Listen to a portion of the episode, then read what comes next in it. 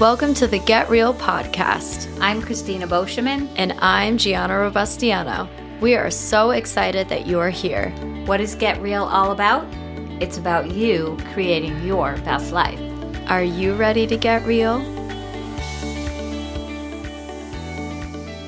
Is hidden trauma holding you back? That is such a great question because how do you know what accounts, what adds up mm-hmm. to a hidden trauma? People think of trauma as something terrible that happened. Yeah, but it could be something like a, a not a small moment or maybe a small moment in your repeated. childhood. Yeah, repeated, repeated, right? And that becomes this thing, but you're not even aware of it. So you're just kind of used to it. You're like, oh, yeah, that happened in my childhood. I got yelled at a lot, but whatever, we all do. And you you say that like not justifying that, but you almost are like, well, it's normal. So I don't well, see that as trauma. Exactly. And that's what it is. Uh, mm-hmm. Uh, Janet and I were talking earlier before we started, and I was telling her about a woman that I met. She had read my book and she wanted to talk about it. So I went to her office and she said, What I learned, just back up for a second, is the, the things that happen in your life, like what they call adversity when you're a child. Mm-hmm. Things that were repeated and repeated and repeated. Like if you lived in a home where somebody was yelling all the time and you're a really sensitive kid, or you lived in a home where you were being beaten and that was just part of your life. But your body's taking those experiences and holding on to it. Mm-hmm. So this woman told me, she said, Well, I didn't have any of that in my life. I had the most beautiful childhood. And I said, wow, that's amazing. And she said, yeah, the only thing that ever happened to me was when I was about two and a half, three years old, I went to run out in the street and my mother grabbed me and she fell off the sidewalk and she was eight months pregnant and she fell hard enough that she lost the baby. And everybody in my family has always told me that I murdered my little brother.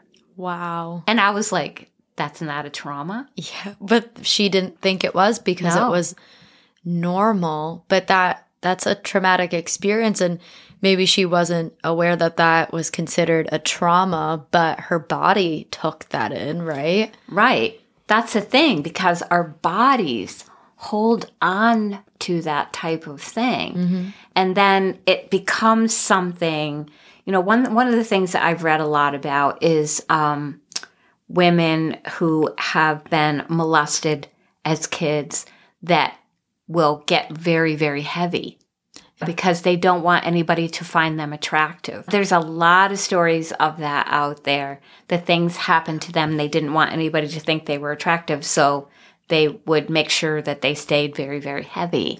Wow. Yeah. I that sounds familiar, but the, I that's that's crazy. But and maybe they didn't even know like that's the reason why they are like eating a lot or right what, they don't know? they're not doing it intentionally no it's their body's protection mechanism mm-hmm. i read a whole book on well probably a couple books about it because i was fascinated by it it made so much sense like i had a friend that had um, a lot of adversity in her childhood.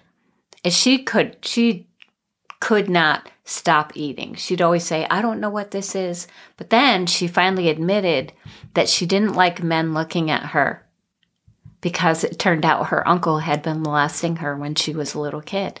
Wow. She did not want any male attention. That was the first time I ever heard anything like that. And the only reason she shared it with me because I kept asking her questions like, mm-hmm. you know, you're so gorgeous. Why would you and she was like, I don't want men looking at me. I don't want men looking at me. Why? And she finally admitted. She goes, I've never told anybody this. And she was crying her eyes out. But, um, yeah. Wow. But I've read a lot of stories about that. And I, I find it really fascinating. So those patterns, those things happen in our lives and our bodies doing things to protect us. Mm-hmm. And we don't even realize right. at all. Like we're just going about our lives and there's certain patterns that we have And a lot of the time, people don't tie it into their childhood or ask themselves, why am I doing this behavior over and over again? And what's behind that? And speaking of not recognizing that you had gone through a trauma, when I read Christina's book, there was so much in there. And I remember going up to her and saying, Oh my God, I'm so sorry you went through all that stuff. But she didn't see it in that way. Right. Right. Right. You didn't see it in that way. And you're like, Well, I had a great childhood. There was so much to be grateful for and, and everything. And you didn't see it in that way that it was no, a trauma. And, and when I was writing the book, I was digging those stories out because they were stories that always stood out in my mind. Mm. Like things, very, very uh, significant moments. Like there's a story in the book that talks about how I made a decision at nine years old that I was never going to let anybody hurt me again. And because I was always a super sensitive kid, I mean, I still am. And there was all this situation going on. And it was like over the course of a week. And I remember just having a moment where I was able to get out of the house. Like I snuck out of the house and I took a walk to the swamp and it was in April. And I'll never forget, just as I came over the hill, it had been raining for a whole week. And the rain was clearing up, and the sun started coming out just as I got to where I could see the swamp. And the entire swamp was all yellow flowers. Mm-hmm. And it was at that moment I decided, I felt like God was there watching me and that God was with me. And I just decided at that moment that I was never going to let anybody hurt me again. Mm-hmm and I would just forgive everybody. Anything that happened, I did not want to be unhappy anymore. Unfortunately, it set up the pattern of having no boundaries with people mm-hmm. because when you're just saying, oh no, it's okay. Oh, that's all right. I'll take care of it. Don't worry about it. I don't want you to feel bad all that stuff is going into your own body. You have absolutely no boundary at all. Yeah. And, that- and then, right, until I started digging into those stories to understand that, I didn't even understand about boundaries. Yeah. And that's huge. And that was a pattern that was set up in your life and something that you had to be aware of to work on. Mm-hmm. And that's huge. And a lot of us have those experiences. Like we say these things to ourselves when we're younger. Like, I don't want to get my hopes up because my dad lied to me all the time or my mom did this. So then you set up like this pattern of like not I don't know what the pattern is that I'm thinking of right now, but like because my mind is totally well, like not, blanking out. Not trusting. Right? Yeah, not trusting. Yeah, not trusting. Mm-hmm. Yeah.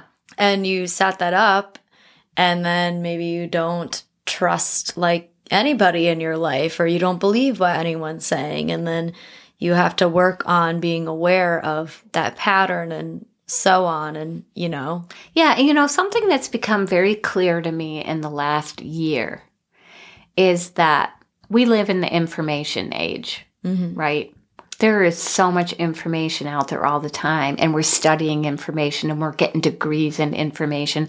We're getting licenses with information. We're getting certified with information but very little of it is about us. How do we relate to that information? Mm-hmm. how does that information feel? Yeah. Right? What is this information teaching my passion for this information? What is it telling me about myself? Mm-hmm. And having that because information is just feeding our brain but connecting it to your body too. Like how do i feel about this? How can i apply this to what i'm experiencing in my life right now? Right. So and that is something we haven't really even touched the surface with it and anywhere you don't hear about. Uh, how does that feel in your body? What are you feeling right now? It's just everything's a quick fix. Right and this is something that you and I obviously are working on breaking. Mm-hmm. We've got this program that we're working on that we'll tell you guys more about as it develops further. But it is about helping people understand where they're feeling things in their body. so that they can release it. We are not used to doing it. No, not not at all. And earlier today I had a trauma informed care training. We talked about all the things about trauma, like how to help yourself and others and the mental portion of it. But I kept writing down, like, where's the release? Where's the release? We don't talk about our bodies in it at right. all. So that's something that's so important that we might even forget. A, a woman had w- was talking about something that she was working on. She's like, I worked so hard on the mental portion of it, and now I'm doing yoga and grounding myself and learning how to take care of the body portion of everything, asking myself these things. And that's something I'm working on too. It, we weren't taught any of this stuff. Right. So it's very important to not, don't forget about your body, you know? It's, right. Because your body is your vehicle. I remember, gosh, I've always thought, I saw a little cartoon. God, I, I had to been eight or nine years old. I was really young, right? And there was a cartoon at the time called Jonny Quest and in this particular cartoon, I don't even remember a lot about what it was, except at the end of this, this robot had come into the town and he was shooting people and burning down houses as he stamped through the town, this giant robot. And so Jonny Quest comes in to save the day and he finally gets the robot out of commission. And the robot slumps over to the side and suddenly a door ho- opens right where your third eye would be on your head, mm-hmm. which is like just between your eyebrows and in that particular area if you draw a circle there. And a little door opened in his forehead, and there was a guy inside driving. And I remember having the distinct thought that's what our bodies are. You know, we're like our, we're the being that's driving the body. Mm-hmm. And we don't think about that. No. Or just take our bodies for granted. You know, we feed them, we take care of them, we do whatever it is that we do with our body because we think we're our bodies. So if we think are our body, we are our bodies, why are we not paying attention to these things? Yeah.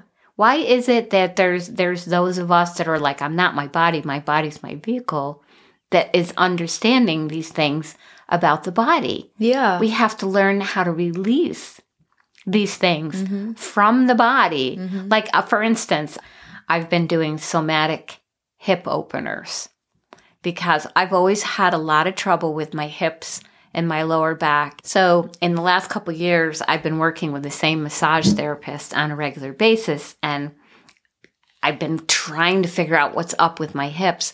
And she was the one that mentioned it a couple months ago to do these somatic hip openers, and you can find them on YouTube. They're really good. And I remember the first day that I did it because the information is that we store these traumatic events in our hips, right? And if you think about it, the chakra system, right? Mm-hmm. That lower section of your body, that's your first chakra, which is where our we get safety, where we helps us feel safe when the chakra is healthy. So all those years to not feel safe, right? Mm-hmm. And that's all stored in that area.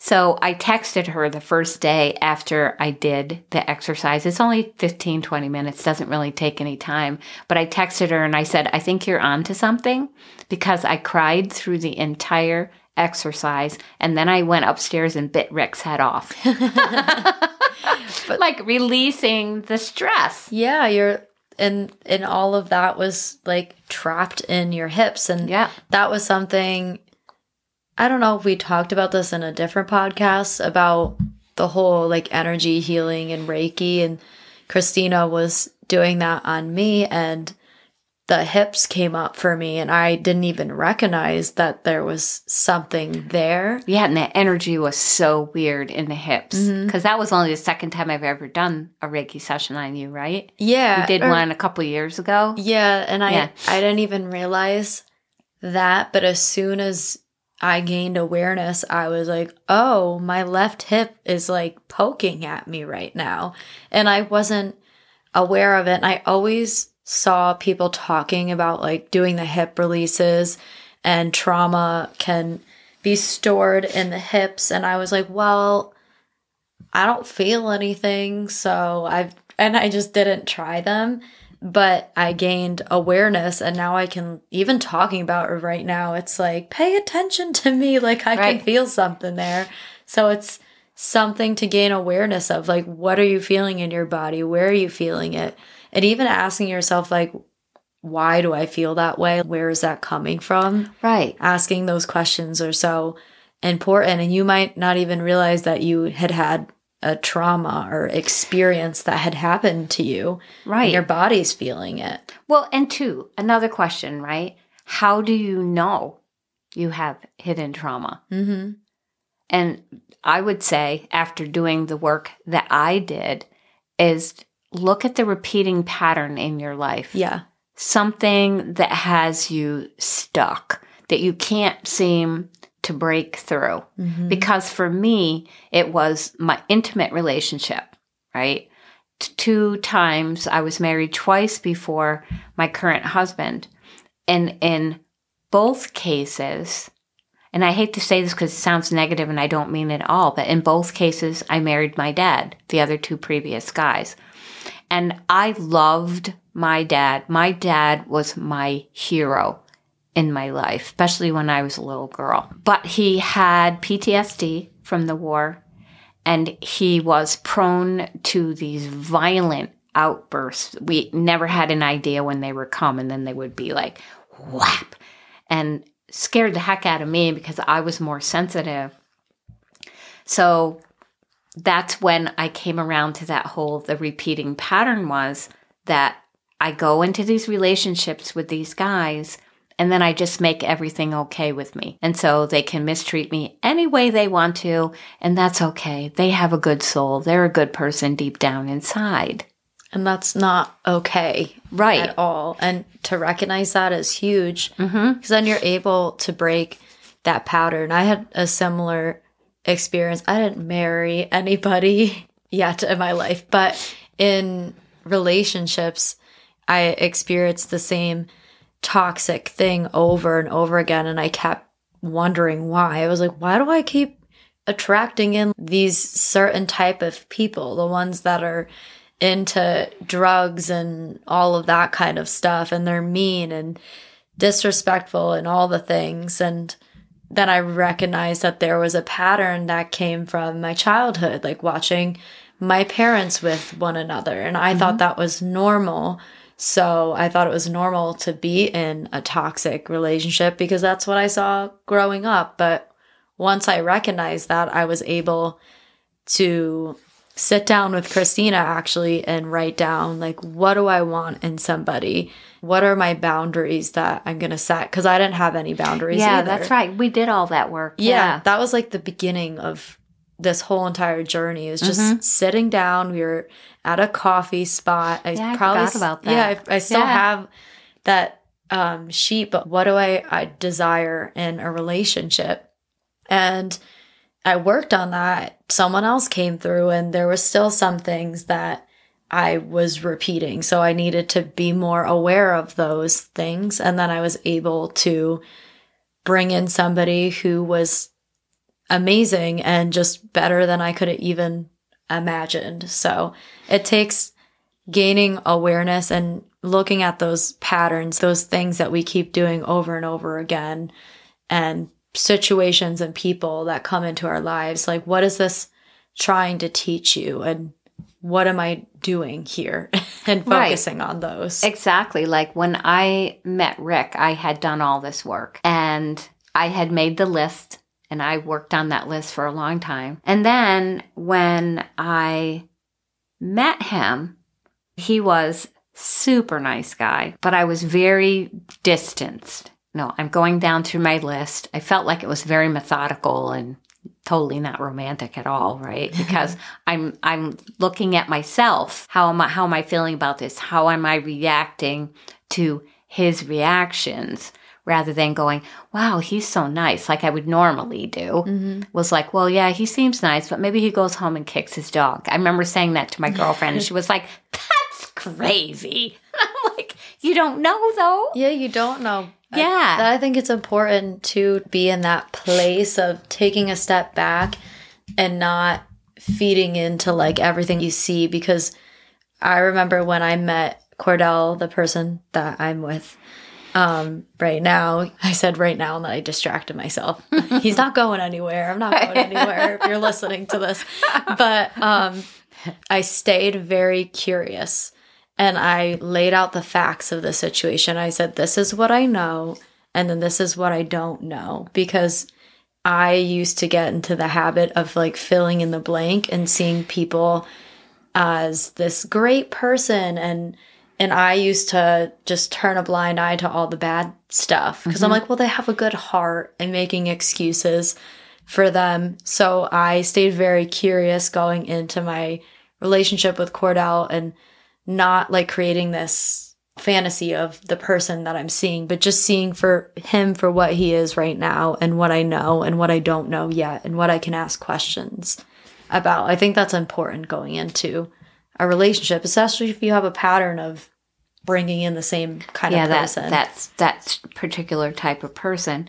Yeah, and even now, um, Rick and I have been together for it'll be 11 years this year, which is crazy. Wow. But I still sometimes ask him, Am I having a good boundary around this mm-hmm. for certain things? Because I spent my whole life having zero boundaries.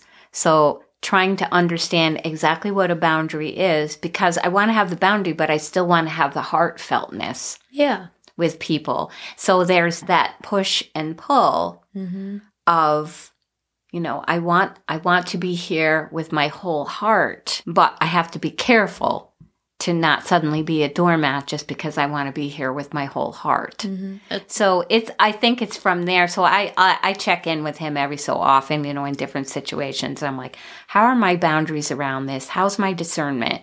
Am i discerning this right?